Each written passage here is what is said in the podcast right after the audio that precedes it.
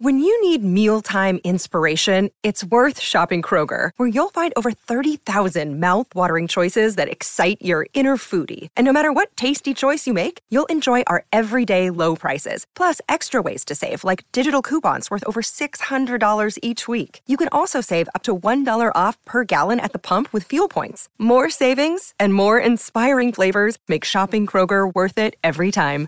Kroger, fresh for everyone. Fuel restrictions apply. Another day is here, and you're ready for it. What to wear? Check. Breakfast, lunch, and dinner? Check. Planning for what's next and how to save for it? That's where Bank of America can help. For your financial to-dos, Bank of America has experts ready to help get you closer to your goals. Get started at one of our local financial centers or 24-7 in our mobile banking app. Find a location near you at bankofamerica.com slash talk to us. What would you like the power to do?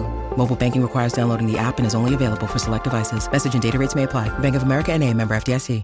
You're digging the Rock and Roll Heaven podcast with LD, Will the Thrill, and TJ2.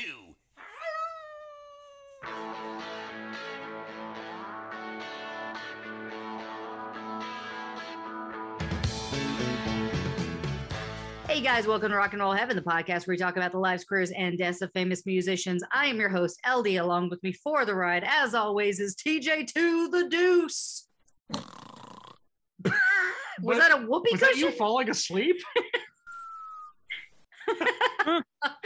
Hello? uh, I'm he sorry. Hey, fell- wait, hang on, wait, wait. wait. Oh, nice. It sounds like you hit it off the bottle with a golf club. That sounded that was that was uh, quite a crisp open. which would be quite a feat if you could do that. Glad you're And I awake. am um Glad hey, you're- okay, quick hey, quick story. On a golf course once, I had bottles of beer that I thought were twisties and they weren't. And we didn't have Oh. a bottle opener.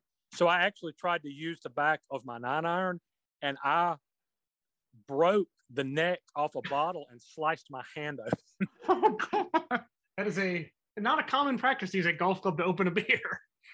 And I don't recommend it since since quite literally blood was spurting, like shooting out of my hand. oh my God. cartoonishly. I was like, I don't think um I don't think I'm gonna be able to finish. Can I get a refund on, on at least uh, three of these holes? Mulligan, Yeah, this is a but uh yeah, so I actually do not recommend the whole golf club thing. Tried it, doesn't work. Fair. I'm, I'm just glad that you're awake this week. Would you like to explain to our listeners what happened to you?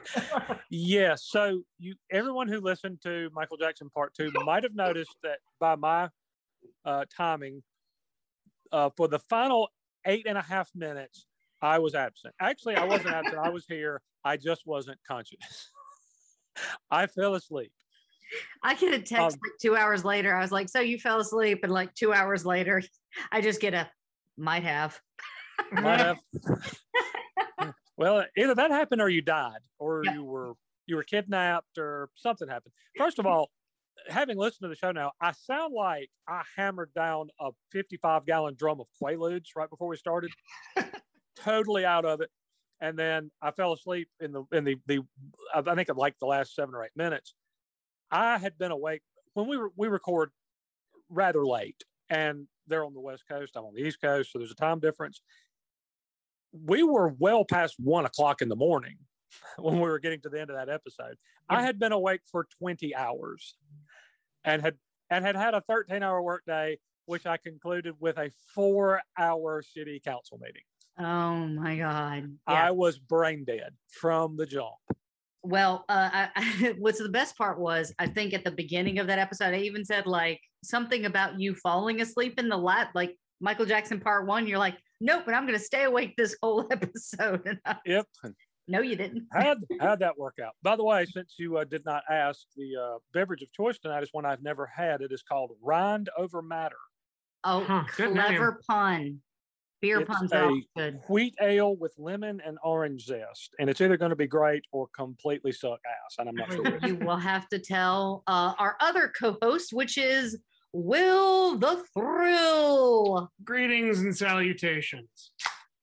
Ah, Ooh, that was a hearty sound. I, I, it was. And uh, and uh, that sounded like you. That sounded like you pulled a stuck drain out of a bathtub. almost, almost as satisfying too. Now, what are you Uh-huh. drinking? Uh, this is the Golden Road Wolf Pup Session IPA. Did I get that for you? Yes, you did. It's a Oh, local beer. Look at me. Absolutely. Look at me doing. Ooh, ooh, this And drive it's- over matter is tasty. And as you guys know, I am drinking tea, and it's not just any tea. Um, it's actually Tiesta Tea, who is our generous sponsor for this episode. Uh, just so you guys know, I placed an order with Tiesta Tea uh, using our promo code Rock Heaven 15, and I saved a bunch of money and I ordered the two relaxed teas that they've got, which is the nutty almond Mhm. and the chamomile lavender. And so we've had both of those, but the nutty almond is surprisingly amazing. Like, And I, I will tell you, as someone who struggles to get to sleep, because LD knows my hours are kind of weird and I get up early and I don't fall asleep very easily, this stuff helps. Yeah. a I don't have, lot. I have that problem too, Will. Yeah, and you solved it by staying up for I, 20 stru- hours. I struggle to fall asleep.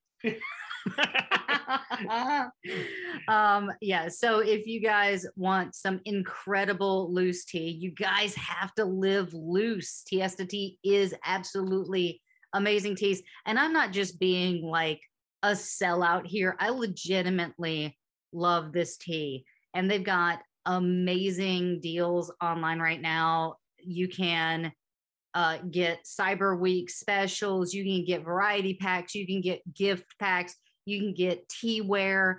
Uh, actually ordered the Brewmaster, which is this amazing filtration system. I cannot wait to get it. It's coming in the next couple days, so I'll let you guys know about that. But yes, Look, yes, no, yes, look, we would not shill for something that we didn't like. And LD and I both being Southerners, there there are two things. There are two things that we will not do. We will not acknowledge, acknowledge Coy and Vance as Duke boys, and we will not lie about tea. that's accurate. That is the truth. that's accurate. Coy and Vance, my ass. yeah, they're like the Shemps of Yes, they're Shemps. they're Shemps. Sorry, kids. That's a kind way. That's that, that, and it basically that's that that's the point when it basically turned into like Mayberry RFD. It's like get the hell out of here, Howard oh God. man. So you guys again try Tiesta Tea. They're incredible. You can get 15% off at checkout on your order if you use our code RockHeaven15. That's going to be in the show notes down at the bottom. If you guys uh, are interested in that, try them out. They are incredible. Uh, tea, I'm actually sending some tea to tea Mhm. so he can actually enjoy some nice hot tea. As So it'll well. be so it'll be TT. my, my brother's Ah, a child. boy. So we need to acknowledge a couple losses that we had in the music community. Uh, We in had some last ter- uh, uh, I'd say a couple of really terrible ones. yeah, we had uh, songwriter David Firstberg uh, pass away. First Firstberg. Firstberg. This- Frischberg. Frischberg. Yeah, there. Frischberg. Ah, ha, ha. It's hard to say. It is. but he was a jazz pianist and a singer who died on November 17th who wrote these incredible songs they're they're moving ballads they're beautiful but he also did material for something that I think all kids above the ages of like 30 are Hmm. probably familiar with which was Schoolhouse Rock Mhm. Yes. so he he did songs like contemporary songs like uh, i'm hip my attorney bernie and quality time but he also wrote sweet kentucky ham and you are there and the thing is one of his most famous songs is something i'm pretty sure all of us know which was the i'm just a bill I'm just a bill. Bill. I'm only a bill. yeah and um Oh, Capitol Hill. so uh, he was 88 and now That's so that was like he was a part of everybody's childhood. Everybody's Saturday. See, kids, if you're if and I'm sure there are lots of kids that listen to our show. there used to be these things called Saturday morning cartoons, you see. And in between Bugs Bunny and Sylvester, they would run these little educational kind of commercial things, but it was it was animated and it was stuff like that. It was the Schoolhouse Rock, which basically explained um, how bills were created and moved through Congress and passed and ultimately maybe signed into law. So you actually kind of learned something Yeah, like they had like three as a magic number. Elementary, my dear. One of my favorites was Conjunction Junction Oh, and yeah. Electricity. Uh, electricity was like the bomb. I loved Electricity.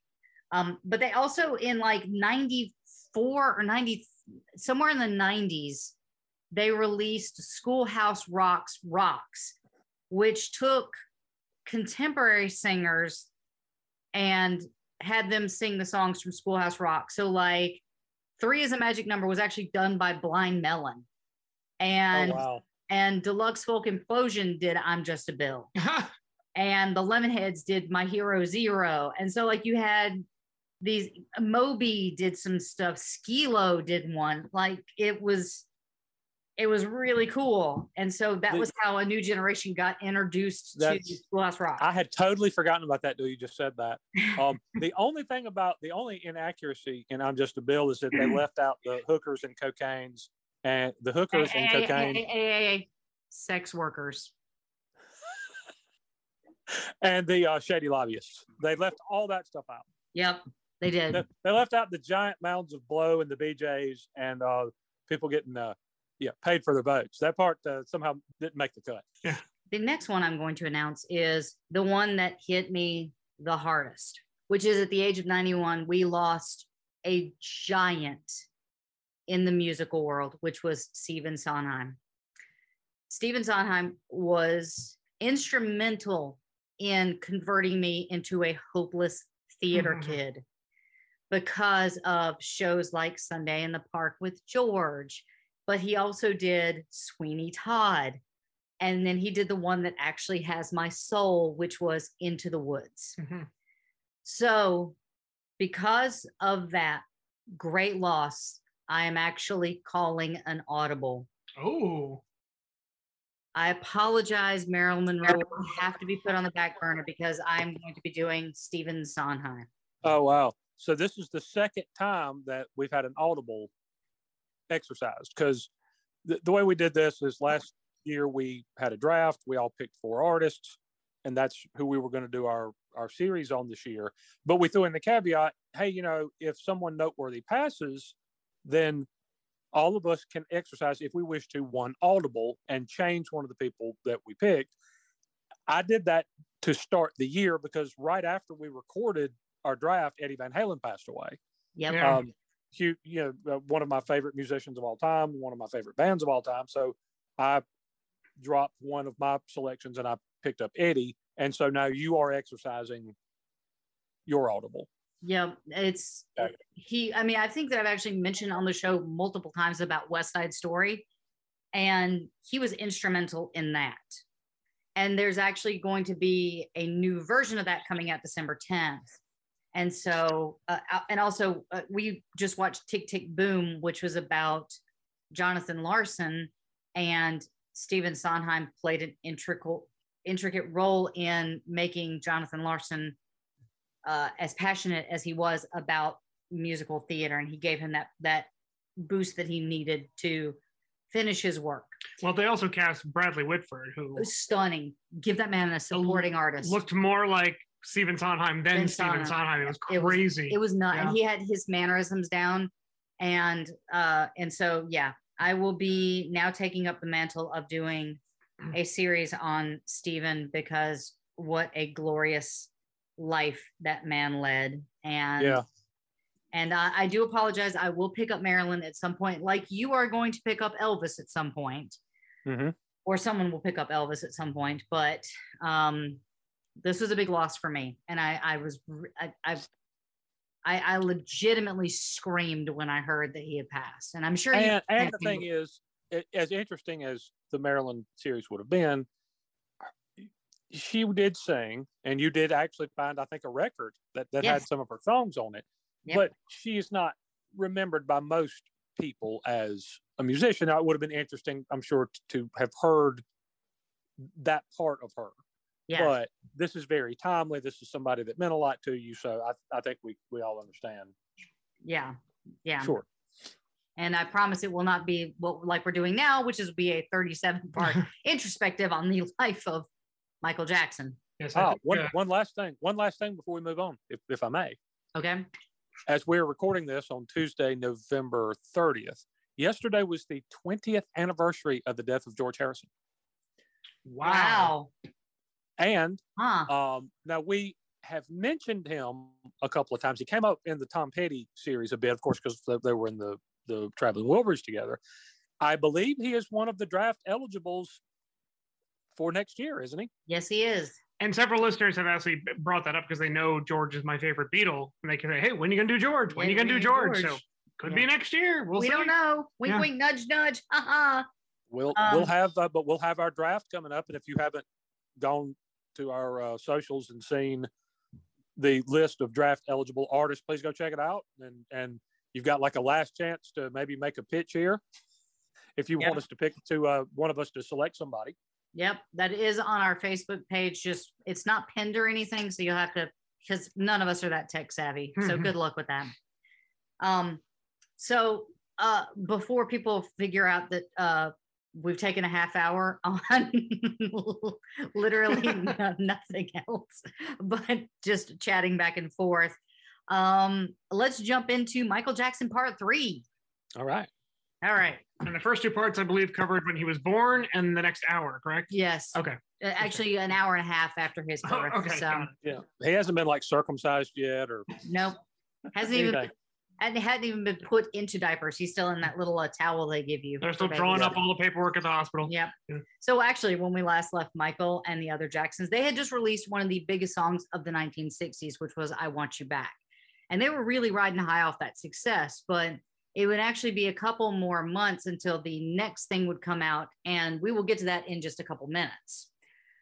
Now, with all this going on, October 1st, 1969, he and his father and brothers were being shuffled from one hotel to the other. And I'm assuming that was pretty seedy hotels, which, by the way, me and Will looked up what we thought was that hotel that we mentioned last week. And if it's the same one, oh boy. So that one was here in LA? or- Yes. Oh yeah, that place was. Any place that still uh, advertises that they've got cable TV and HBO is, yeah, just n- no. Because here's the thing, everybody has HBO now. My phone Yeah. has The app, HBO. yeah. if it yes, when if they if one of the the one of their big uh, selling points is phone in room, Color television. Yeah. color television. yeah, well, his pa- his his father and his brothers were the ones that were staying in that room. Note that I said his father and his brothers, not Michael. Where was Michael, you might ask? Where was Michael? Oh, glad you asked. I'm here for you, He was with Diana Ross in her Hollywood Hills home. as you do. Yep. It was a very calculated thing, and I wanted him to be around her, Berry Gordy explained.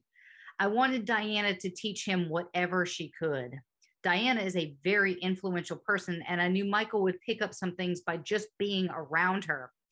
Diana said that he sort of reminded her of her when she was that age. Michael was anxious and interested, as well as talented, like Diana. And that's uh, when I had first met her when she was 16. So Berry had met Diana when she was 16, and she wasn't terribly old. I think she was maybe 23, 24 at this time. It's early 20s, yeah. Yeah, we, we figured it out. She was pretty darn young. In the time that Michael was staying with Diana, she sort of took on the role of a surrogate mother and she became very attached to him. And even though Diana would be at home for the month of October, she was extremely busy. She was about to leave the Supremes and embark on a solo career, and she and Berry were having a tumultuous relationship. The thing about that romance was that they would have these huge blowout arguments in private with Michael there. And then they would be in front of the paparazzi cuddling with each other. And so Michael learned a lot about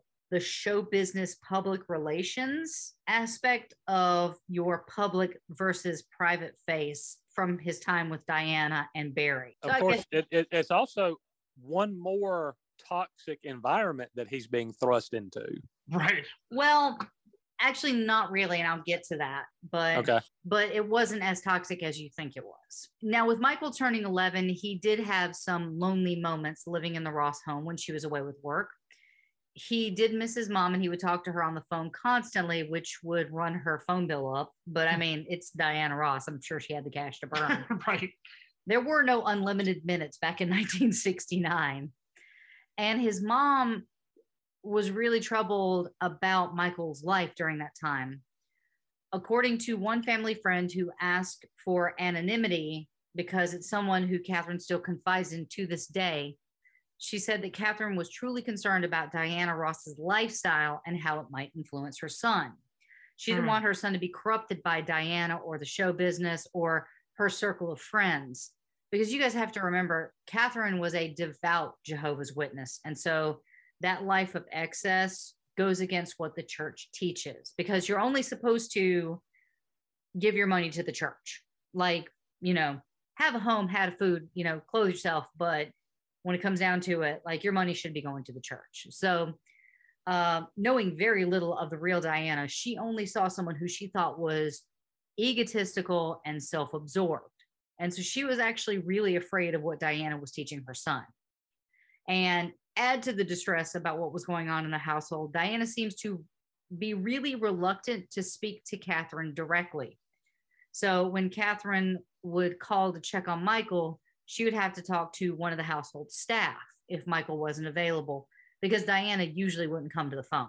So I mean, Hmm. like you can see, like that would be kind of stressful. You don't know what's going on. You see that your son is living with this megastar that you only see her public persona. You know nothing about her personal life. All of a sudden, you know, your son's living with her and she's not talking to you. That's and he's 11.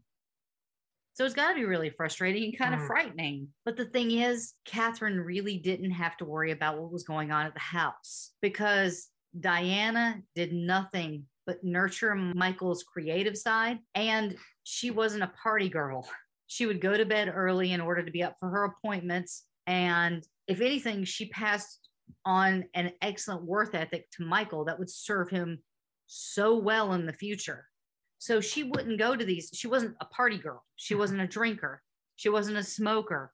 She wasn't one of these, you know, girls that got into drugs and stuff, according to the book I read. I will say, according to the book I read. But the one thing that she passed on to him was her work ethic. That fact that you have to get work done before you have fun. Now, there were parties, but the work was done. On October 18th, marked another milestone for the Jackson Five and their appearance on national TV. It was the Hollywood Palace, hosted by none other than Diana Ross. The Supremes were there too, but they didn't get much airtime.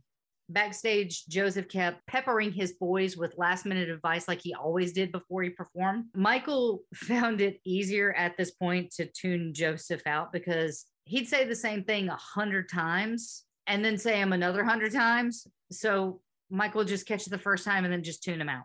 Hmm.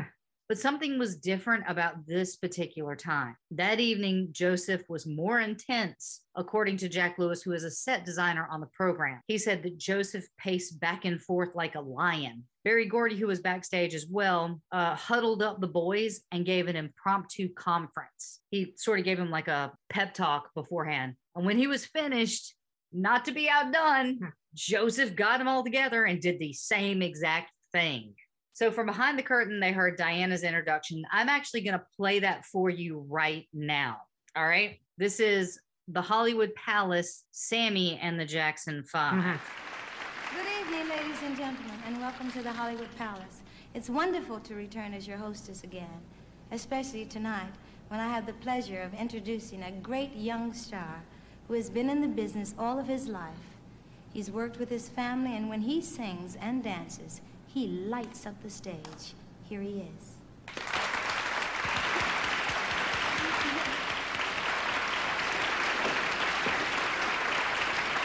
Thank you for that marvelous introduction, Diana. And now, ladies and gentlemen, I would like to. Why, why are you staring at me? Well, because I wasn't introducing you. And, and uh, you know, I don't want to lie to you until I can think of a, a real good one. Wha- what's, what's the matter?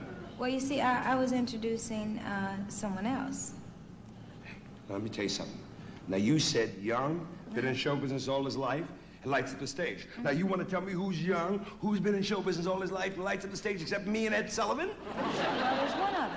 Who? Michael Jackson and the Jackson Five.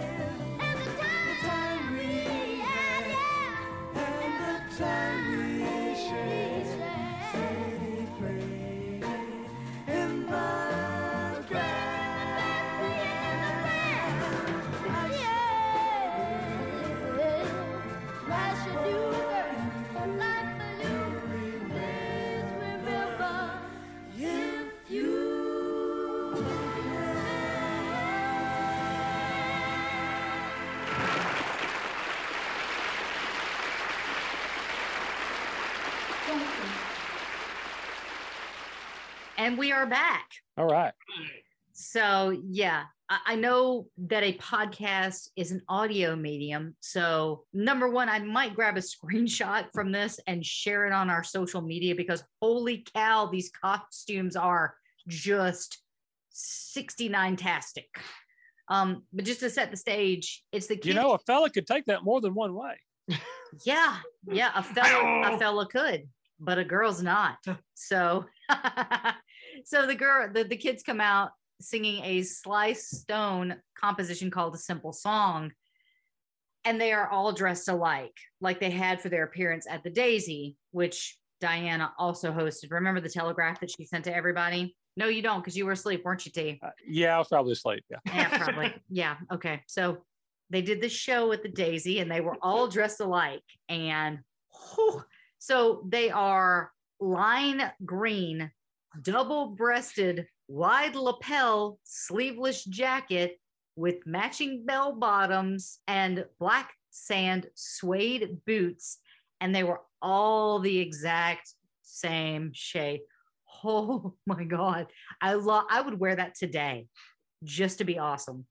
I did. So here's a cute little side note. People actually thought that Motown had purchased those outfits, but they were not from the wardrobe department at Motown. They were actually purchased off the rack by Joseph and Catherine back in Gary, Indiana. So they're making their dollar go farther. And I love that. Like, I love that they were off the rack. And how did they find five of them in Gary, Indiana? That's my question. I have no idea, but it was stunning and I love it.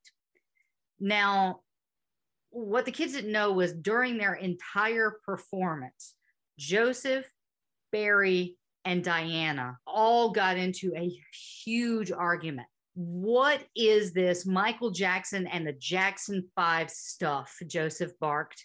Nobody told me about that. No one cleared it with me. Berry just shrugged and said that it wasn't written that way on the cue cards, that Diana had just blurted it out. She's that way. She does what she wants to do. Well, I don't like it, Joseph fumed.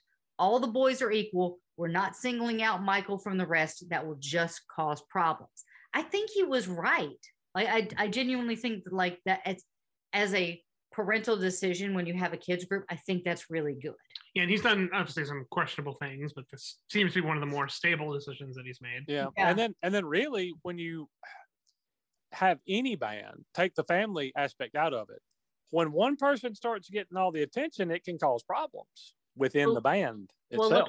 look, look at No Doubt. no doubt. The Bangles. Um, Um, Fergie with the Black Eyed Peas. Yeah. Yep. Yeah, I mean, like it- just something as simple as that one clip of the video during Walk Like an Egyptian tore an entire band apart. Yep. You know, and the whole video for Don't Speak is literally about the relationship that Gwen was having with her band at the time, even though it was about her ex boyfriend, Right. Who is also Because they that that actually re, isn't that actually reenacting what really happened when they did the cover of it wasn't Rolling Stone, it was another music magazine. oh, I wish I knew. I, I'll look into it, but I yeah, can't. I, I can't. I can't remember off the top of my head, but were they they were doing they were featuring No Doubt, and they cropped everybody else out, and it was just Gwen on the cover. was it Billboard? It wasn't Billboard. we'll figure it out. But it was at that point that Berry said that Joseph was wrong and that Michael was obviously the star. Joseph got even more angry. And I feel like that's a person you don't want to piss off. hmm Yeah. And again, he he countered with no, they're all stars. And that's when again Berry shrugged and said, It's too late now, which he was right. Like the damage was already done. And it's really interesting that there's a cute little bit at the beginning of the clip I played where she's doing her introduction of what you think is the Jackson Five. And then Sammy Davis Jr. comes out. And he's also another person we've actually covered on this very podcast. Not since Sammy Davis Jr. has the world seen such an amazing child performer. The thing was that Michael Jackson seemed so much more mature beyond his years that when he got behind the microphone, no one could honestly understand how a kid this age could grasp the kind of emotions that he was portraying in songs like Who's Loving You. Like a kid that's 11 doesn't know what real heartbreak is, but Michael could convey it. In his own words, Michael said, I got to tell you the honest to God truth. I never knew what I was doing in the early days. Huh. I would just do it. So frustrated with the limitations and images of being purely seen as a hit singles band and having their last two albums fail, The group actually split up in 1969. Don't worry, I am not talking about the Jacksons. I'm talking about Manfred Mann's Earth Band. Oh oh, oh, oh, oh, ladies and gentlemen, our Manfred Mann's Earth Band references the participants of its head fat. If TJ2 was a Muppet, that's how it would sound. wow. Manfred Band, yay! All right, and and folks, at this time, I just want to say, on a serious note, we understand that there are multiple iterations of the Manfred Mann's Earth Band, including Manfred Mann, Manfred Mann's Chapter Three, and the Manfred Mann's Earth Band. But for the sake of this podcast, they all go under the same umbrella because technically, I do believe that this was the end of Manfred Mann's Chapter Three, which is weird because that's only the second iteration of the band. Yes. ah, all right, moving on. Hey, LD, hate to interrupt your flow there on uh, Michael Jackson, but we need to take a quick commercial break. And we're back. Awesome. Let's get back to Michael Jackson. At the beginning of November of 1969, Gordy actually leased a house for the Jacksons at 1601 Queens Road in Los Angeles. Michael then moved out of Diana Ross's house and moved in with his father and his brothers. A month later in December, Catherine, Latoya, Janet, and Randy joined the rest of the family. Motown paid for all their flights, and that was their very first plane ride. Hmm. That day, the rest of the family returned. Catherine was overwhelmed by the size of the home, and apparently it was it was beautiful. But remember the house that they had in Gary, Indiana? How it was like two bedrooms, And- and you walked in the front door and walked out the back door, and, And that was the 10 last- people, yeah. Yeah, I think eleven. Oh. So this house, you could go a whole day and not see half your family. It was huge. There was this beautiful panoramic view of the city below. And when the family got there, the kids all took off to their own areas to, to explore. And Catherine was left alone outside of her new home. And she loved it. She said that there was this beautiful sunset, there were crickets, there was the smell of jasmine in the air. And while she was enjoying this couple of minutes alone, she stood outside and someone from behind her, an unfamiliar voice said, Lovely, isn't it? She turned around and she was face to face with Diana Ross.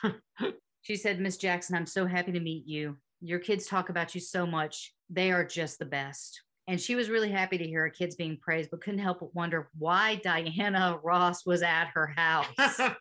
Catherine told Diana that she was grateful for everything that she had done for the boys and she was happy to raise them herself. She was very stern and told Diana that Michael needs his mother and that she had been gone too long. And the thing was, I think Diana was really sad at losing Michael because she had grown accustomed to being a surrogate mom, even though it was for such a short amount of time. But the fact was, she was really lonely. Like the thing is, she would take Michael to the store after he had gone through his school and they would go and pick out paints and colored pencils and they would sit there and they would draw or paint for hours like she was just like how can i help this kid out It's probably the only semblance of a childhood that he had. yeah.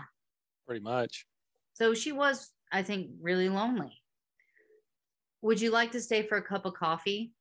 Catherine asked and diana turned it down and said that she had to run. And without a word diana turned and walked into the night. Michael ran after her to say goodbye but diana didn't answer. Hmm. that is so sad. It's a very sad image. That is know? a really sad image. Like I don't know why, but like when I was writing that, it kind of hit me and it was really sad. So in December of 1969, Motown released the brothers' first album, Diana Ross Presents the Jackson Five. Hmm. it would go on to sell almost 700,000 copies, which is an amazing number for a debut album. In Britain, it peaked at number 16 and remained in the top 100 for four weeks. And here's something ironic. In the liner notes, Diana Ross wrote, but when I think of my own personality of honesty, I think of something being straight out, all there on the table, the way that it is. That's how I feel about the Jackson Five. The kids who I discovered in Gary, Indiana, they've got great talent. Diana concluded, above all, they're honest. Unlike me, who claims that I discovered. Yeah. Like remember what we talked about last week or i mean you listen to the episode so you know that there were at least two other people in line that could claim that they discovered the Jackson Five. Right. The kids didn't think that was right. There was a picture of the kids holding their instruments, but they didn't actually play on the album. The fact was that Berry didn't think that they were good enough to play their instruments on the album. So it didn't seem right to me, Tito grumbled. Look at this part, Tito said. He pointed to Diana's line about discovering the boys. That's not true either. Bobby Taylor was the one who discovered them. So Bobby Taylor was in Chicago at the Apollo. He was the Apollo guy. Okay. Yes. and he was the one that found them. So, like, Mr. Keith or Bobby Taylor could have been in line for discovering the Jackson Five in front of Diana Ross. And hmm. don't get me wrong, Diana seems like a wonderful person. Mhm. She seemed like she genuinely cared about the boys and she took really good care of Michael. So I don't have anything bad to say about that. This makes me wonder though, did she even write that? Good question. I it could have come from Berry. Could have been. You yeah. know, if because they're they're they're presenting this album as Di, you know, the, the name of it was what Diana Ross presents the Jackson Five or something. Yeah, So that's exactly the- maybe maybe that's just maybe that's just part of of the sell job of kind of creating the illusion. but think it's about, entirely it's entirely possible that Diana had nothing to do with those liner notes. yeah. But that's the thing It's just like, it's just more it's just a way to promote and market the band and that record. but look at the effect that that could have on a kid too psychologically. Yeah, but uh, they, don't, they didn't care. No, but but again, think about this is that PR spin that we talked about in the first and second episode that Michael would take to his grave. I object. The music industry has always taken very good care of artists when they first hit the scene. Just listen to our episode on Jim. Cro- uh, oh, um, Or Tom Ped. yeah. um, Or Eddie Van no, Halen. no, oh, oh no, No, no, no. TL, TLC. Yeah, no. No, not them. I may Hmm. have to rescind that remark. You know what? Let's move on. Yeah. Yeah. but but my point is that they're basically using Diana Ross because she was a huge, huge name at the time to piggyback the Jackson Five off of. So I would almost bet she didn't even write that. That's it was just thing, it was part of the entire illusion and and the promotion that that Motown was putting together to, to launch them. And that's the thing. Berry Gordy knows how to spin. That's the thing. He Mhm. knows how to spin something because he has done this for so long. So having Diana say, I feel like this about the Jackson Five, that is tantamount to, you know, somebody like Tony Bennett saying early on that I love Lady Gaga. Mm. You have an established artist saying that these kids that are up and coming are somebody that I respect. That gives them even more credence. And I'm not saying that, you know, Tony Bennett made Lady Gaga. I'm just saying like he brought her to a different demographic just before anybody jumps on us. And I love Tony Bennett and I love Lady Gaga. She is a queen. Okay.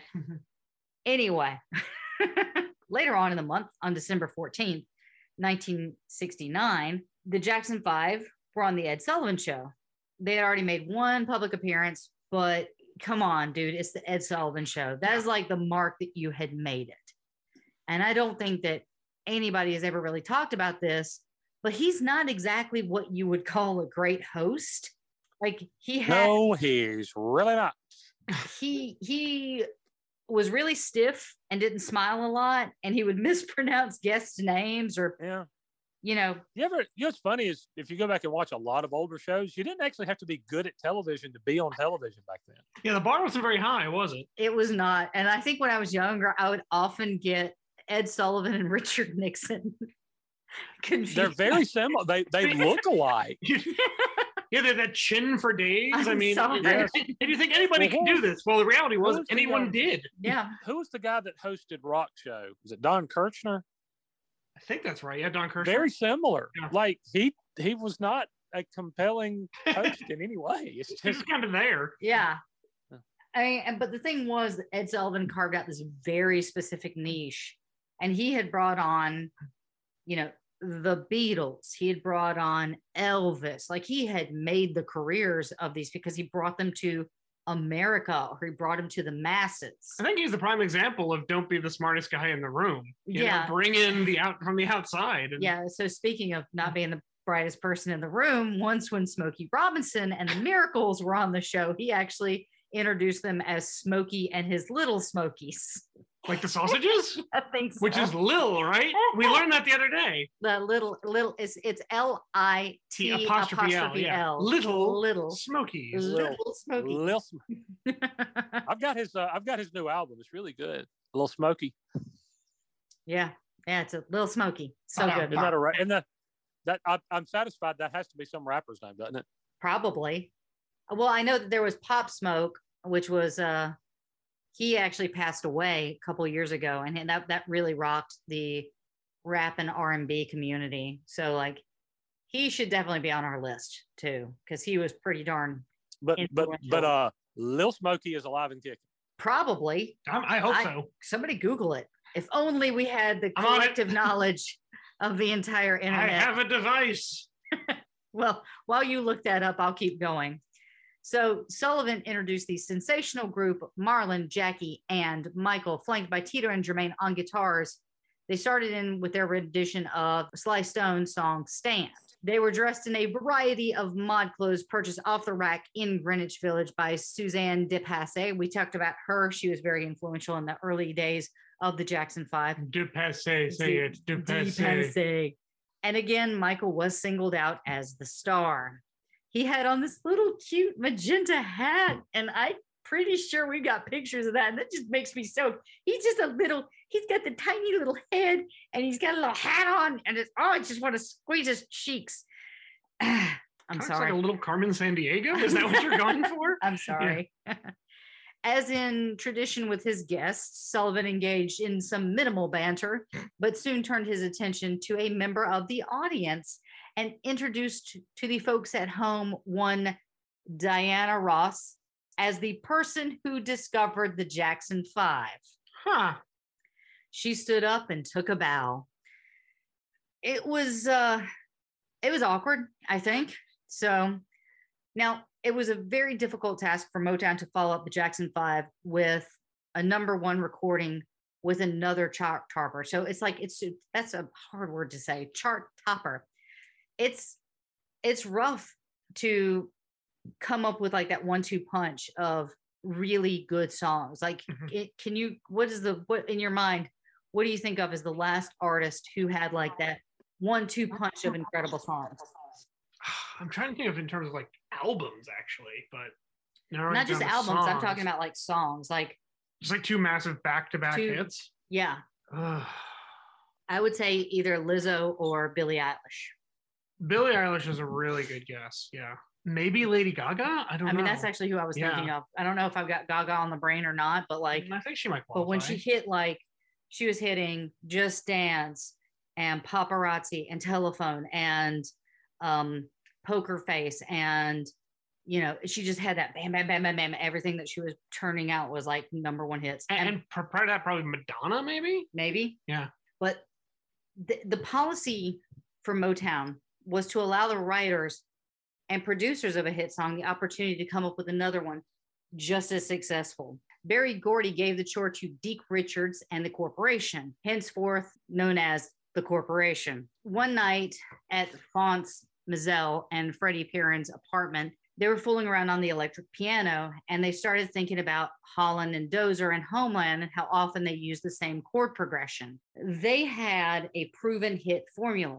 So I took a section out of I Want You Back, the part where the group sings the chorus, and decided to make those exact same chords the foundation of the next single. And that was Deke Richards. He was sitting at the piano playing the chords and came up with the lyrics ABC. Hmm. The other two looked at him like he was crazy. So now what? I know. How about one, two, three? I know that the guys thought I was nuts. And then I came up with the next big line Do, re, mi. Finish big with a bang, you and me. It's almost like sounds like something people come up with when they're drunk at a party and they're like, "Oh, that'd be This is the awesome, best thing Yeah. ever. Uh, brilliant." That's when Deke told his partners, laughing, Now that's a hit. Yeah. oh, if you only knew. Well, you probably do now. Spoiler alert, they probably do now. According to Perren, they came up with about 10 different verses before settling on the two that conveyed the right amount of energy and innocence. Perren was a former school teacher, which influenced him to write the metaphors in the lyrics. Not long after that, the three men were in the studio recording the track ABC with Michael and his brothers. I loved ABC from the moment I first heard it. I actually had more enthusiasm that I did for I Want You Back, Michael said. Hmm. So on February of 1970, Motown released ABC as the Jackson Five's second single, second major single. It went straight to the top of the Billboard charts in just six weeks, unseating Let It Be Woo! by the Beatles. Good grief. Knocked out the Beatles, huh? The song sold over 2 million copies, Yeah. which was even more than I Want You Back. And so it ushered in this new bubblegum style of music.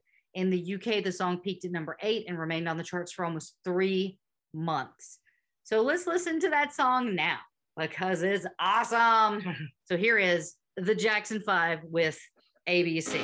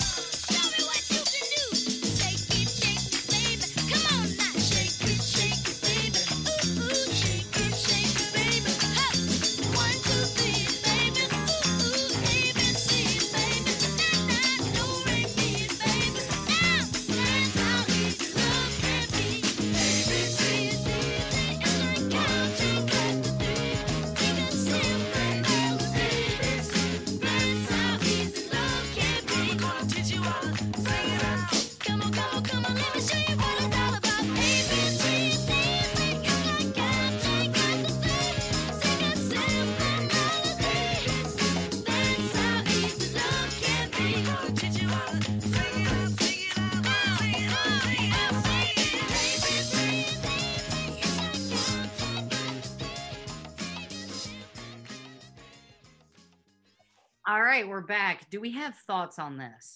Yes, I have a prominent thought. Yes. My brother's been drinking. Well done. This will be my final comment on this matter. um, actually, it was really cute because when I was doing my um, research for this episode, I found a clip on the Carol Burnett show of them doing the song with Carol Burnett. oh my god, you showed that to me. Yeah. It was so funny. It was so cute. But the thing is, they had an earthquake in the middle of the show. Oh, Did they God. actually have one, or was that okay? I think there was actually an earthquake in the middle of the show, unless a camera guy just got taken out halfway through.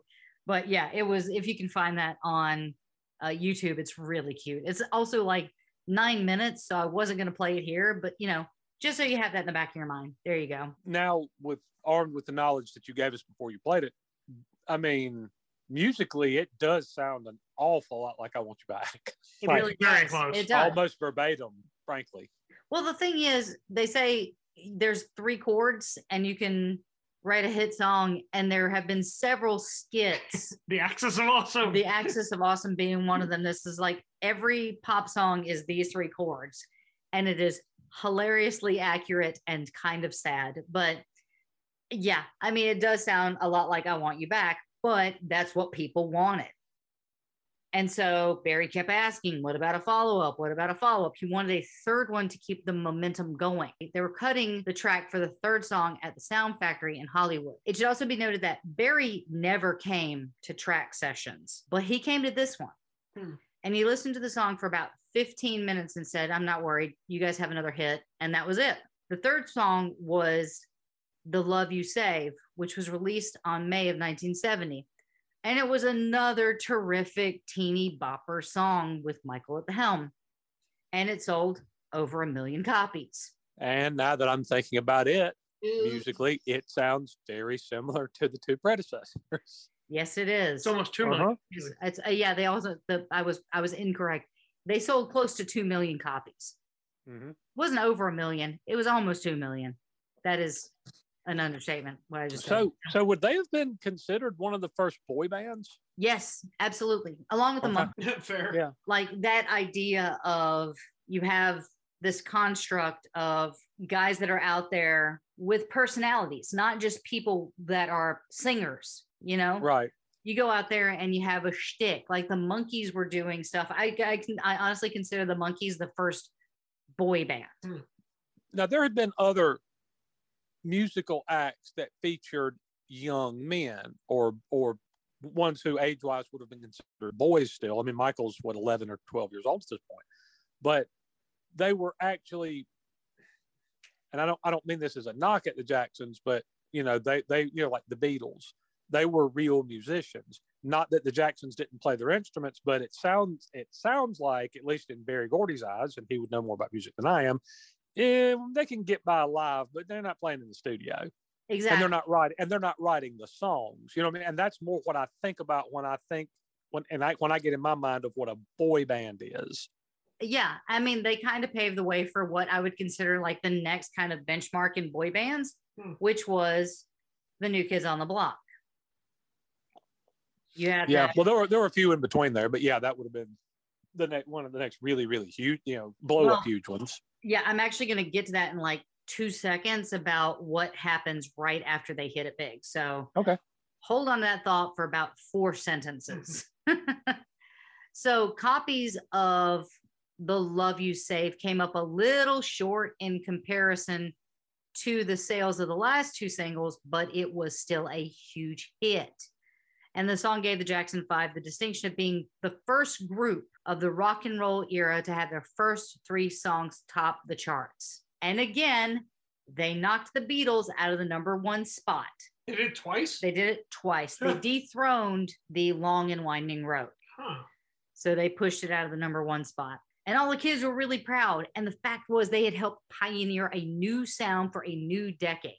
It was the first time in recorded history that a bunch of kids made that many hit records.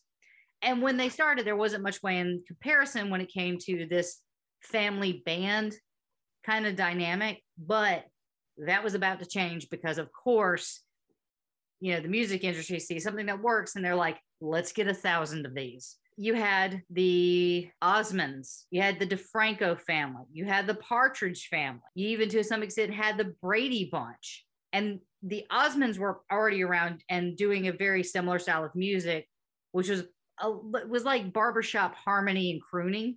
But as soon as the Jacksons hit and other groups started getting notoriety, they kind of switched into soul music really fast. Mm-hmm. yeah i was going to say though i really can't think of another group that was comprised primarily of african americans until like new edition maybe Oh yeah, I mean, Oh, these yeah. are, you know, I mean, you know, you're talking about, you know, the Osmonds and all these other folks. I mean, yeah, they they were probably ripping generally off the Jackson Five, but there still was something that made them a little bit unique and stand out from the rest of these that, that were getting thrust forward at this point, I would imagine. Oh yeah, no. When you look at the Osmonds and the Partridge Family, the Brady Bunch, they're like ranch dressing, mayo, and glue, Yeah. Mhm. just white as can be. and that was the thing is then they tried to switch over to soul music, but uh, you know eh, the Jacksons did it first. They they were the pioneers, and some did it actually so well that to this day some people think the song One Bad Apple was the Jackson Five, but it wasn't. So I'm going to play a little bit of One Bad Apple just to show you how close people were trying to replicate the Jackson Five. Now, I'm only going to play like 30 seconds of this, so don't get too comfortable. We will be right back. So here is One Bad Apple.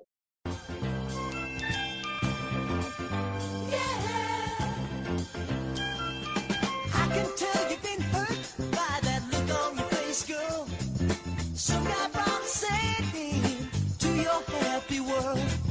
You need love,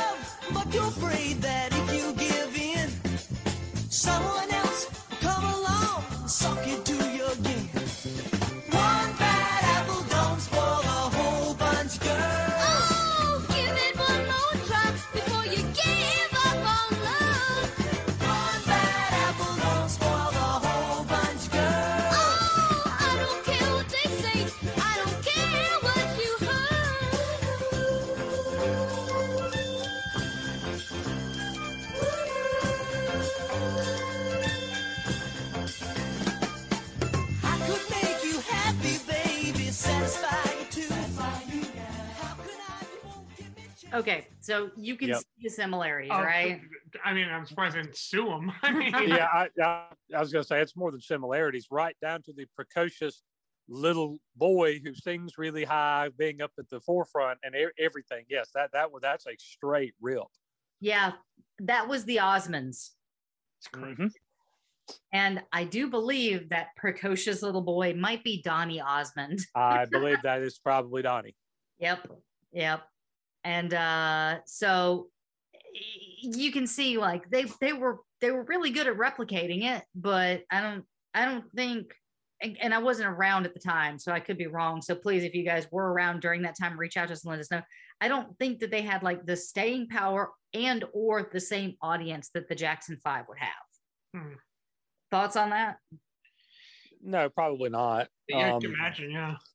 yeah, but it's it's it's and know that's the song you just played. I mean, we're we, we're you know all familiar with it. It's I mean, it's not bad or anything, but No. it's a rip off. It's not authentic. That is a a straight up cash grab, cashing in on something else that was already popular, like you mentioned. Right. And the thing is, I have a soft spot for Donny Osmond for a couple reasons. Number one, pretty sure he was the peacock on The Masked Singer. Donny Osmond? Yeah. Yeah, he was on there. And then he was yeah. also on he was also on Broadway. So of course, like I love him because he was Joseph and he's done a Mhm. couple uh different roles on Broadway. And I, I actually really love him. So like again, he was also kind of the standout. It was and then there was Donny and Marie. So, you know, they he did have staying power, kind of like Michael did, but that family dynamic would eventually break up. Hmm. So, anyway, the Jackson Five made their first concert appearance as a Motown attraction at the Philadelphia Convention Center on Saturday evening, May the 2nd, 1970. And this was not just a single concert. Oh no, it was a full tour. Hmm. The, the brothers performed in US cities such as uh, Daly City, Boston, Cincinnati, New York, and broke venue attendance records along the way. The concert schedule for Buffalo actually had to be canceled due to death threats being made on Michael Jackson's life. Wow. He's 11, Yeah, what are you- 12. what are you He is a child. What are you doing? Ugh. Anyway, 9,000 fans were refunded their money as a result. No one could have guessed how popular these kids would become in barely five months.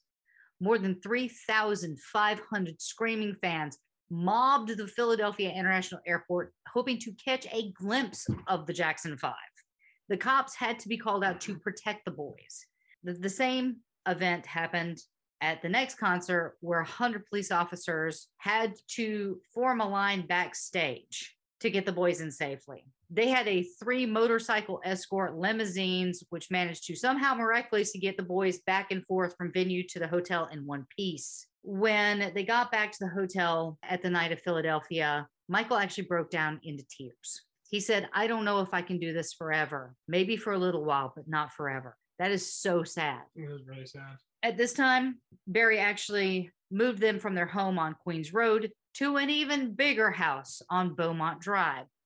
Liberace actually lived near them, as did Davy Jones of the Monkees, who we actually got to see a couple weeks ago at this point, and they were amazing. The two that were left, yes. The two that were left were amazing. So I have been in a room with three out of the four monkeys. Majority of the monkeys. I'm I'm short one monkey. Monkey majority. Um now, what was their next single? What do you think it was? After ABC. It, it was it was I'll Uh, be there. Yeah, I was gonna say. It, it was I'll be there. Okay. Okay. So if you guys know Well, that anything that at least broke the mold a little bit. it was it was much more somber and Mm. sweet and sort of syrupy but and romantic but yeah it was it was still kid friendly It, it was still kid friendly, but it wasn't essentially the same music with new lyrics like their previous three singles had been. correct This was a ballad. I mean, this was a mu- musically, this was a little bit of a change up at least. because it wasn't written by the corporation Right. It was actually written by berry gordy hal davis bob west and willie hutch. So you had four writers on the song and it was a monster. The song was recorded by the jackson five and released by motown on august the 28th 1970 as the first single from their third album on the same date. Produced by the songwriters i'll be there was the jackson five's fourth number one hit in a row after i want you back abc and the love you save Jeez. That, that is such a monster lineup of songs Just on fire. yeah.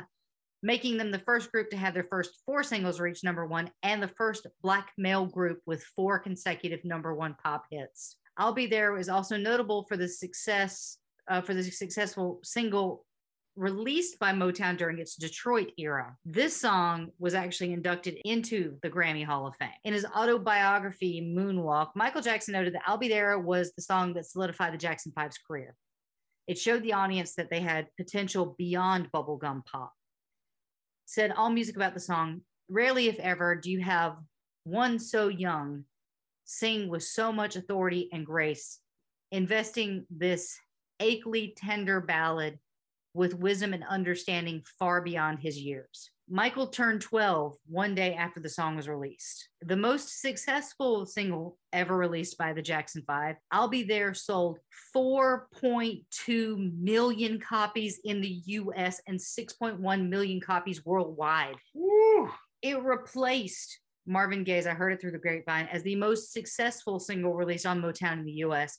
And it held the record until the release of Lionel Richie's duet with Diana Ross's Endless Love. And that, that song came out in 1981. So it held the record for About the 12 most- years. For, yeah, for 12 years. I was trying to do math and I'm like, I don't know if I can do math right now. You could have taken right now off that. So I just don't know if you can do math.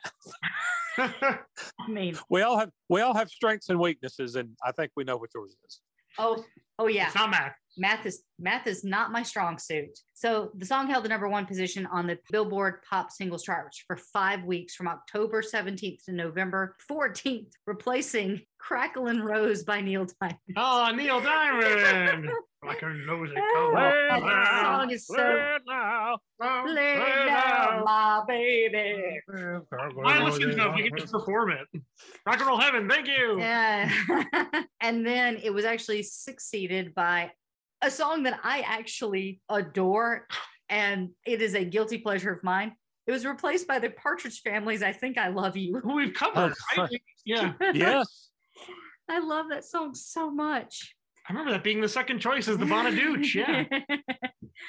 uh, I'll Be There was also a number one hit on the Billboard's Black Singles charts for six weeks and number four in the United Kingdom. The singles B side was One More Chance, a song from their second album. So, right now, I'm going to play you one of the biggest hits from the Jackson Five. This is I'll Be There.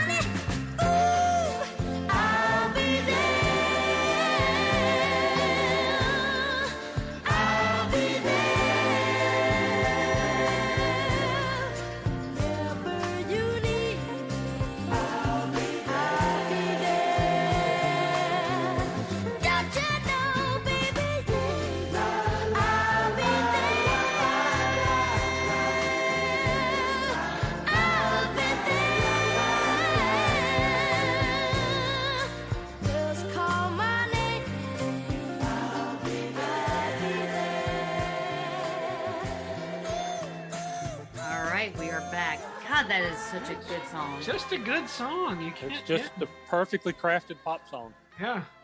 It really is. And like it'll hit you in the feels. Oh, yeah, it's Just- not vapid. No, it's not. It's it and given the subject matter, uh, like the the ability for Michael to grasp what he is singing and express that and have feeling behind that, like holy crap, what kind of 12 year old can do Yeah, that? Like yeah, 12 years old. It's incredible. Ah, so with the kids' success, they were really hoping that they'd be able to surpass Berry's expectations and then in turn be able to pay him back for all the effort that he had made for them. They really did look up to Berry. Mhm.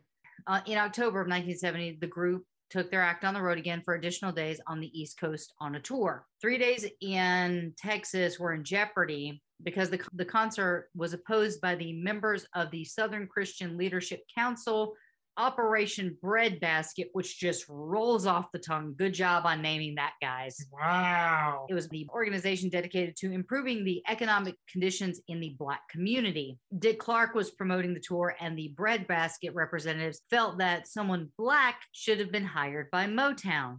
And he said, That is Berry Gordy literally is like, That is ridiculous. Black, white, I don't care. What the hell's the difference as long as we all make money? Which I think pretty much the whole, that just sums There- the there whole go, yeah. music That- industry up. That sums up the entire music industry pretty much. But yeah, well, well why do they have this guy doing it? Because it's Dick bleeping Clark. Yeah. Yeah. Do you understand the reach that Dick Clark had at this time? It's insane. Yeah, yeah. And so the protesters had flyers printed up and they were prepared to picket at the concert site. And the press was just waiting for a scandal. So Berry told them to cancel. Tell them to cancel the whole goddamn state. They'll see Jackson 5 when they get some sense. And so the dates in Texas were canceled. Hmm. And the fact was that the Jackson Five were bigger than any race issue. Berry Gordy said later on that nobody can tell me how to run those boys' careers. Black, white, I make the decisions. This is my group. And I'm pretty sure that Joseph Jackson had a couple words with him about that. Yeah.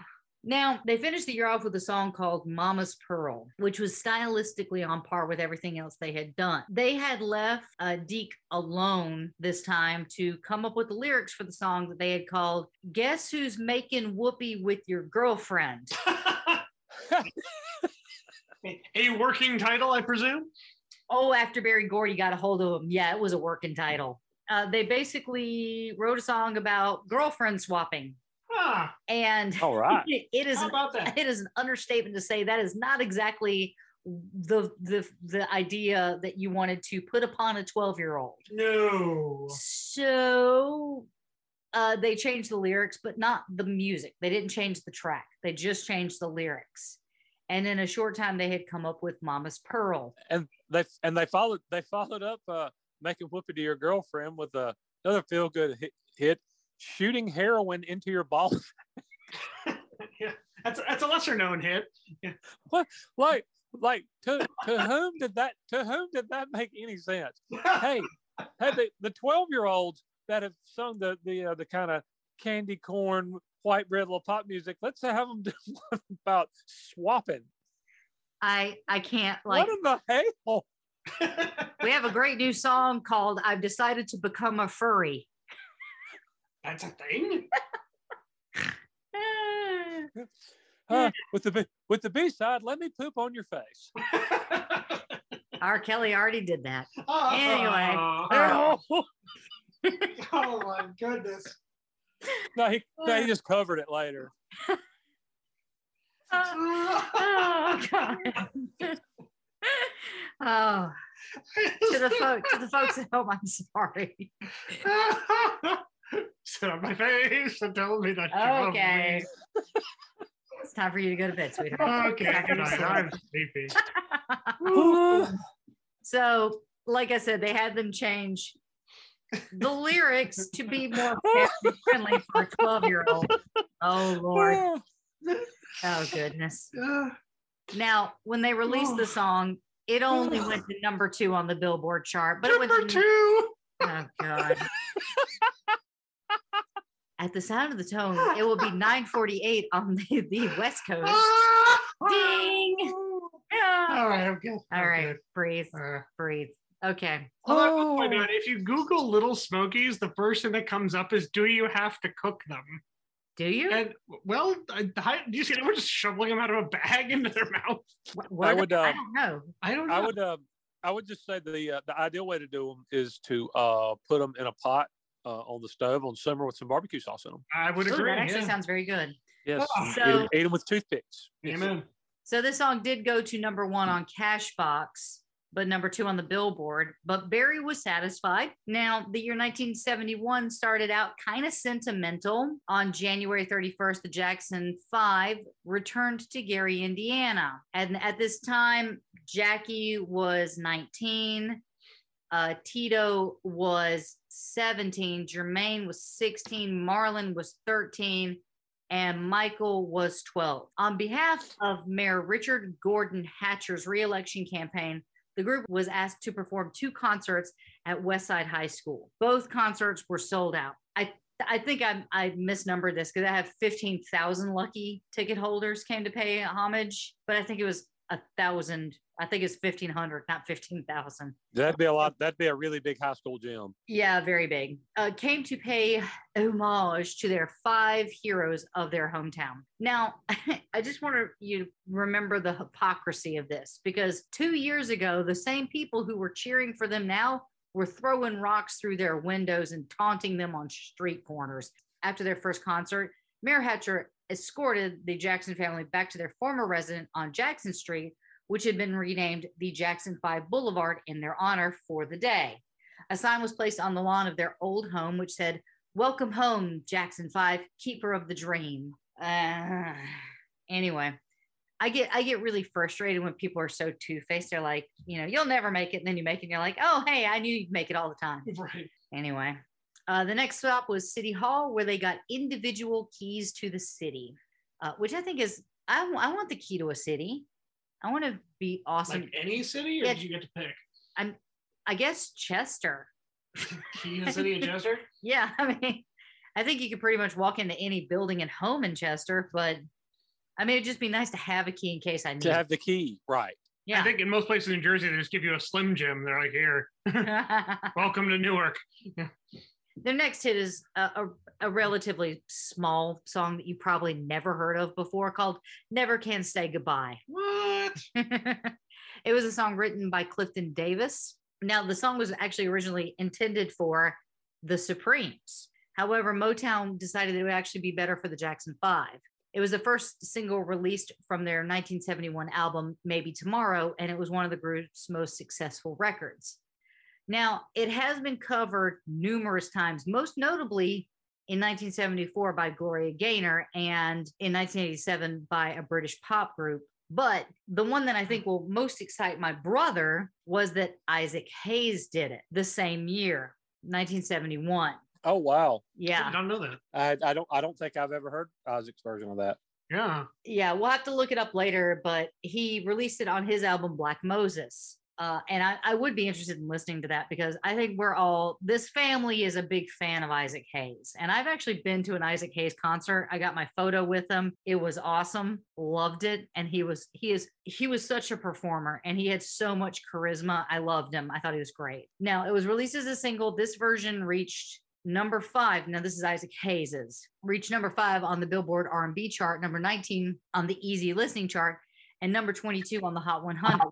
Hayes re-recorded the tune for the soundtrack of the 2008 film Soul Men, which he actually appeared in because Isaac Hayes was an actor, for those who don't know, alongside Samuel L. Jackson and Bernie Mac. The film's producer dedicated the 2008 version to Mac and Hayes, who both died before the project was released Oh, making Isaac Hayes eligible for this podcast. Yeah. So Something just popped in my head. I have to ask, or I'm going to forget. yeah, You said the writer of the song was Clifton Davis. yes, it was the actor. It it's okay. So it's the from the guy from That's My Mama and Yes. Amen. Yep. He okay. I did. I did not know he was a songwriter. Okay, that's that name kept bouncing around in my head, and I'm like, why do I know that name? Yeah. And I finally thought like that's he's the preacher from Amen. Which, by the way, was one of my top five favorite TV theme songs of all time. Amen. yeah, that's a good one. Turn on the light from heaven, let it Shine on me. Yeah. Turn on the light from heaven, Lord. Shine on me. Shine Shine, on me. on. Oh. Shine on me. Number one, of course, being the greatest American hero, followed by Perfect Strangers, followed by The Golden Girls. Perfect Strangers is probably the most inspirational sitcom theme. No, I, I disagree. One with of. you. One of. It is in the top two. we could have this argument all night. So, hopping back to the boys. Now, the problem with Never Can Say Goodbye is that it only managed a 33 top position on the UK charts. It still did well in America, but now Gordy was beginning to get a little concerned about the group's international appeal. So the songwriter Clifton Davis recalled that it was an emotional song that meant a lot to me when I wrote it. And I was worried that Michael might not understand the lyrics of pain and heartbreak. I recall Michael asking about one of the lines. What does this word mean? Anguish. He asked me. I explained it. He shrugged his shoulders and sang the line. Hmm. There is anguish, there's doubt. He sang it, and I believed him. And that came from Clifton Davis, the actual songwriter. So, Wow. uh, in May of 1970, after the boys returned from another national tour, the Jacksons moved into their large estate at 4641 Hayvenhurst in Encino, California. This house is actually still home to any of the Jacksons that aren't Michael or Janet. like the rest of the family, I think, pretty much still lives there to this day. Wow. At least some members do to this day. I can't be certain. I didn't go and like knock on the door and ask. I don't know if they'd appreciate that. So Joseph and Catherine purchased the property for $250,000. They moved into their home the day after Catherine's 41st birthday. She actually asked Joseph not to sell their home in Gary just in case the family's fortune took a turn for the worse and they all had to move back to Indiana.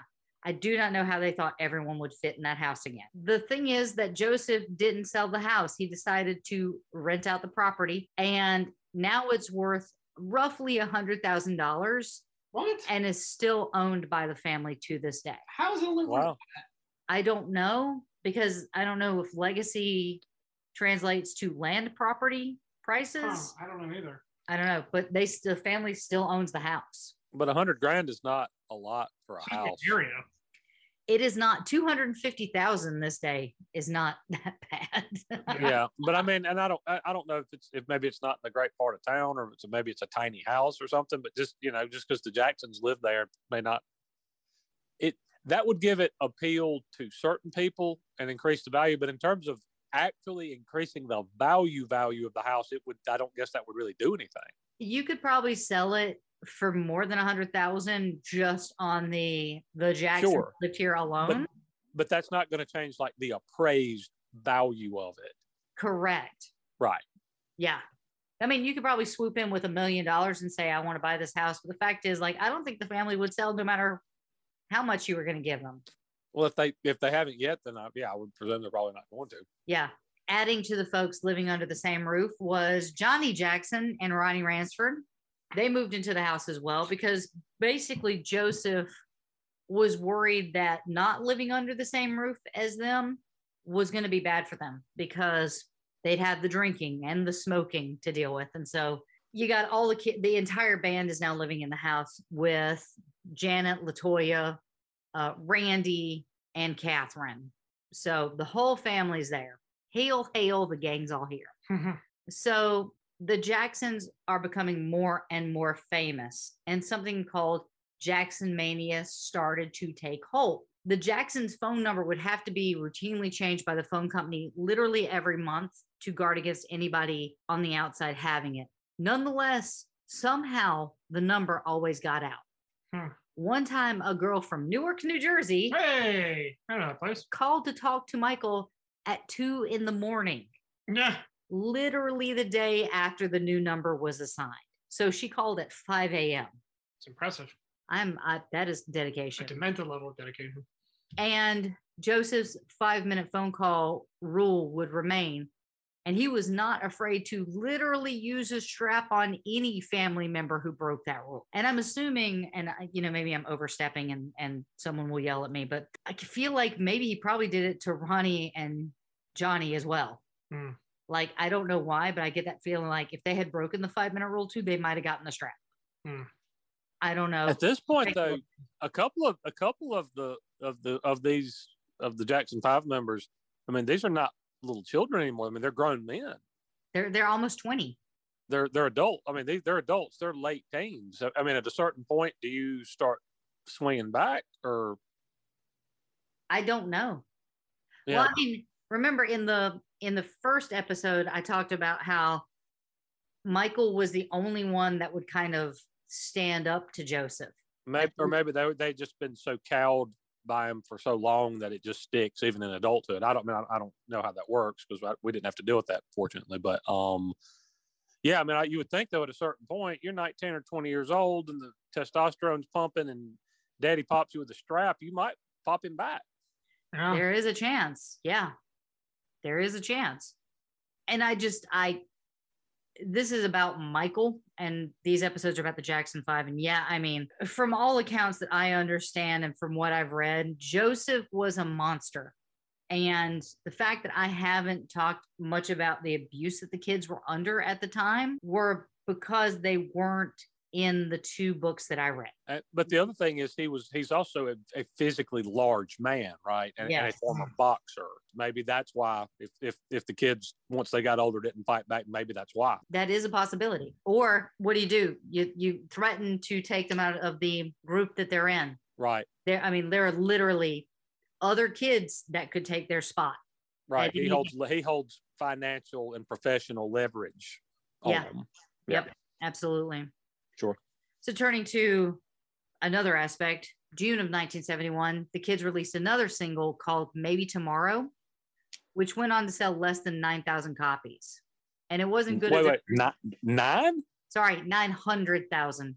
My bad. Oh, okay. 900,000. Well, that's quite that's quite a, that's quite different. Yes. Yes, yes, it is.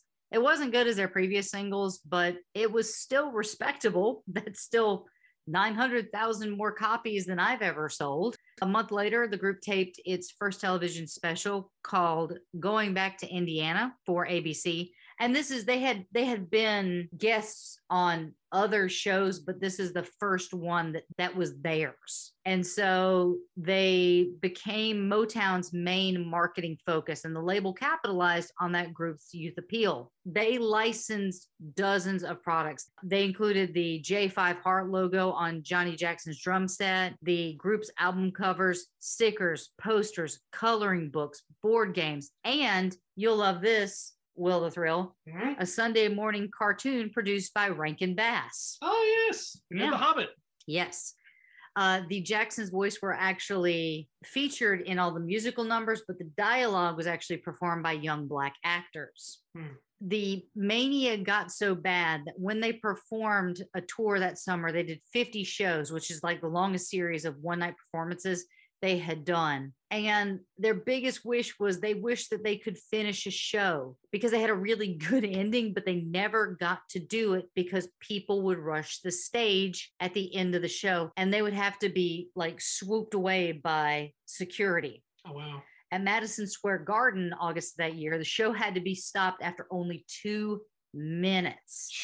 When the that's not even a song No. that's introduction and part of a song because the audience stormed the stage. Michael started freaking out and begged people to return to their seats. And ultimately, the group had to be extracted from the crowd and rushed away from the premises. The show resumed after the audience calmed down. And an hour later, when the concert was finishing up, they had to sprint out to their limousine in the middle of their last number in order to get away as quickly as possible the audiences were wrecked. Once the fans realized that the group were gone, they swarmed the stage, they broke through security lines and made it all the way back to their dressing rooms. Yikes. So you can see how scary this is for kids, you know? Which which also happened to David Cassidy at Madison Square Garden. Yeah, We covered him uh, last year. Yeah. yeah, yeah. I remember that. Well, David You, Cassidy, you, had, you like- would think that like at a certain point the you know people in charge of security would start to take note of these things and make adjustments, but I don't guess that happened. No. Now, because of that, I, I want you to take like a second to imagine what that does for a 12 year old. Michael has basically been sheltered his entire life, first by his father, then by his record label. And up to this point, his best friends were his family. Like his whole life has been his family. And he does have fond memories of this time. And he and his brothers would do things like play Scrabble and Monopoly and card games. And they gave uh, Jermaine the nickname of Las Vegas because he was actually becoming a very skilled card shark. but they also like to throw water balloons or bags filled with water from the hotel windows or the roofs or have pillow fights with each other. They were always cooped up in the hotels, so they had to kind of make do with what they had. So that was the kind of fun that they would have. And at the time, Michael was kind of a prankster because he would, he would do things like phone room service and order these huge meals and then have them sent to the rooms of strangers in the hotel. Like kind of a dick Who move. pay for them? I don't know. I tried to find that and I could not find the answer. He'd also set up like that, but you know, okay, you know the the prank where you set up a bucket of water on the door and then somebody opens up the door and the water goes on them. Mhm. They would do that constantly.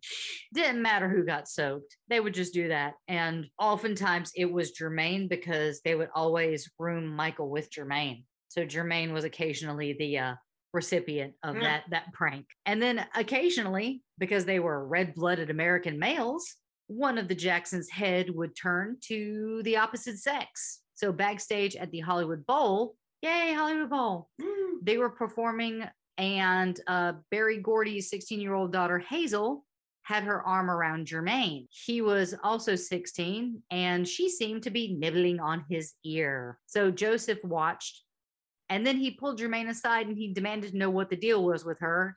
And Jermaine just like shrugged and said, I, She likes me, I guess. Joseph was actually pretty impressed because that was Berry Gordy's kid. but during the concert, Jermaine decided to dedicate his solo of Bridge Over Troubled Water for Hazel for her birthday. The audience did not like that. Hmm. The reaction was lukewarm at best, whereas he usually got like a standing ovation at the end of that song. The female fans in the crowd did not appreciate that little send off. Hmm. At the end of the night, Joseph pulled him aside and told him that he better not do it again, and he never did. Now, as most of you know, the music industry is pretty cutthroat, and Joseph always had his eye on competition, specifically the Osmond brothers. And they were a family group from Salt Lake City, Utah, and they were the same ones that did the song One Bad Apple that I played for you earlier. And I'm sure most people who mm-hmm. listen to this podcast know who the Osmonds are. In 1971, MGM Records released Sweet and Innocent by the youngest member of the group, Donny, as a solo act. The record success guaranteed him star status. And remember, when you get star status, what happens? People start taking your picture and putting it in magazines, Hmm. predominantly white teeny bopper magazines. So Donny Osmond was everywhere in these predominantly white teeny bopper magazines. And Joseph saw this as racism because of their color. The Jackson Five could never be perceived as teen idols in those magazines, despite all of their success and good looks. The, the Jackson Five would occasionally make appearances in magazines like 16 and Fave, but Donny was plastered over every single magazine. And of course, Joseph saw this as racism. And honestly, like, I don't disagree with him on Yeah. that front. I don't. Now, after Donny's hit, Joseph made a decision that Michael should also record a song of his own. So he and Berry Gordy decided to release the song Got to Be There as his first solo. It was originally intended to be a song for the entire group, but because they wanted to have Michael stand out, this would be his solo, just like Donny had. He would still be a Motown artist with the Jackson Five, but he would also be a solo Motown artist. And that way they can make a lot more money, Joseph reasoned. But I don't think he understood what he had done that day when he separated Michael from his brothers. And I'm pretty sure that you guys know where this is going.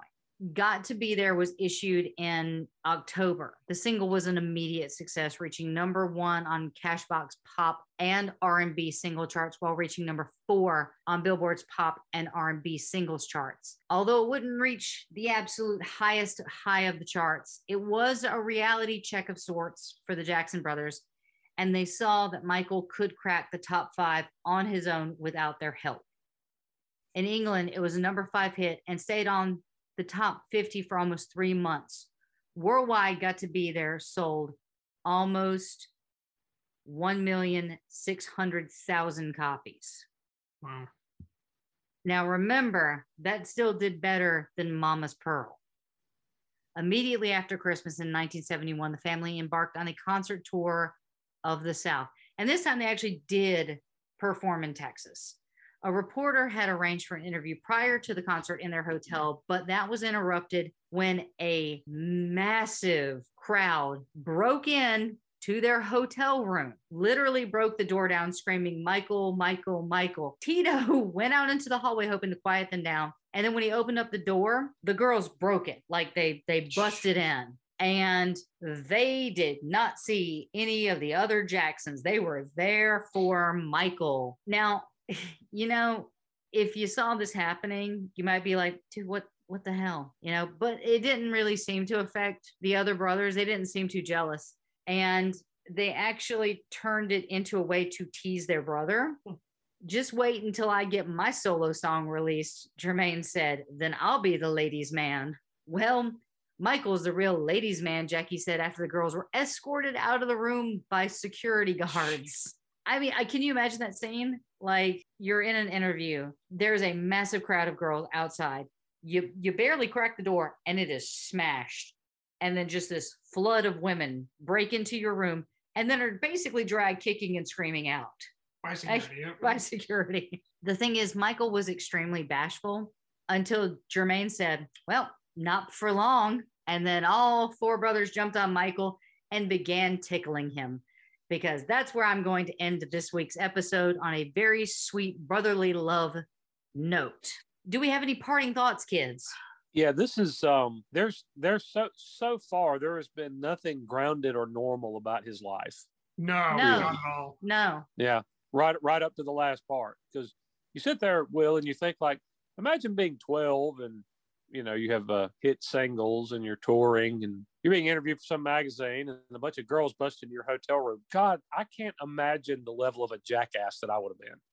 Oh yeah. Ah, The of the the absolutely self-absorbed jackass that I, that would have turned me into.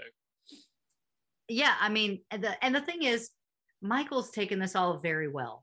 Like the, the, the- so far, the kids have played harmless pranks. Like Yeah. none of them are bad kids. I would go so far as to say they were all really good kids. And he's just bottled up all the time. Like he's never had a childhood. Later on, when we get to his adult life, which will probably be about 15 episodes from now, you're going to see that in the way he behaves, in the way he lives his life. Like there comes a point where, for me, I feel like his mentality froze when it came to his childhood because he never had one. Right. So I I I know we're going to get into much deeper, much darker things. I just really want to end it on something cute where they're like ribbing him about getting Mhm. attacked by all these women and you know, he's super shy about it and you know, they're they're all they're all brothers. They're very close and they they all love each other. And that that is something that I can say is that in the end, at least the first 12 years, it seems like the brothers were so close and just genuinely loved each other, genuinely cared about each other. It's about to go sideways. Yeah. Probably, Yeah. who knows? I don't even know what's next. I don't even know what's coming next. We might not get to 16. I don't know. He had a very full life. hmm Um, all right, T, do you have anything to say on the back end? Uh, about the back end, what? Okay. On that note, yeah. And I mean, I'm awake this. I'm awake this week at least. I mean, you're here for the close, so I'm very proud of you. So Right. I'll do our socials. We'll say goodbye, and uh, we'll I'll tell you guys about the last song. Nice. So if you think that we're doing a great job, or you just want to give my brother a dollar because he stayed awake the entire episode, Like worth two dollars. yeah, two dollars. Support the show at patreon.com backslash rock and roll heaven. You can find us over on Twitter occasionally rock and roll LT. You can find us on Instagram. We're having a great time over there. That's at rock and roll heaven LT. You can check us out on Facebook. We're actually very, very active over there, and that is helmed by pretty much me and my brother. You do Instagram, Will the. Thrill, mm-hmm. and then me and my brother kind of hold it down on Facebook. And that's at Rock and Roll Heaven Pod. Join us over there. I'm still not saying our website. And you can email us, rock and roll heaven LT at gmail.com. And please make sure to check out all the other awesome Pantheon podcasts at pantheonpodcast.com. And also, you can order your Tiesta tea with the code RockHeaven15. And if I said this stuff too fast, you can find it in the show notes. So, from all of us here at Rock and Roll Heaven, all of you guys out there, just remember the light at the end of the tunnel might be something that's on fire. So, you might want to check that. Do you smell something burning? Maybe, what are you doing? I thought that was something under keyboard. shoulder. I was like, I gotta get rid of that, but no, it's it's clearly not that. It's it's there for life. Yes, All right. it is eternal. All right. TJ, do you have anything you'd like to say to the audience? Bye, everybody. All right. Will the thrill? I helped. Thank you, everybody. Okay, great. So I'm going to close out this episode with Michael's very first solo hit, which is Got to Be There. You guys have a great day. Hope you had a wonderful Thanksgiving. We'll see you next week. I love you all. Good night.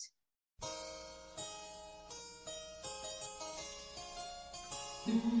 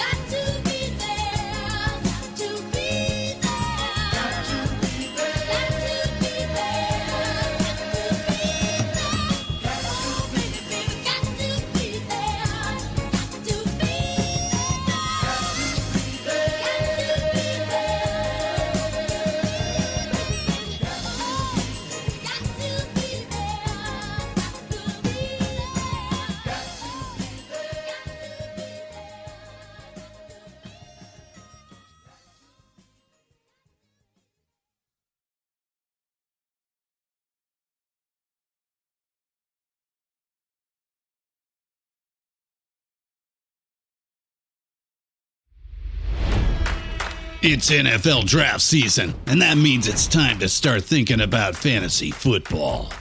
FantasyPoints.com features industry leading experts and prognosticators using proprietary hand charted data to help you score more fantasy points. FantasyPoints.com is the place to go for whatever kind of fantasy football you play. Whether you play fantasy football, daily fantasy sports, or do a little bit of everything, Fantasy Points has the meticulously researched content to guide you to victory.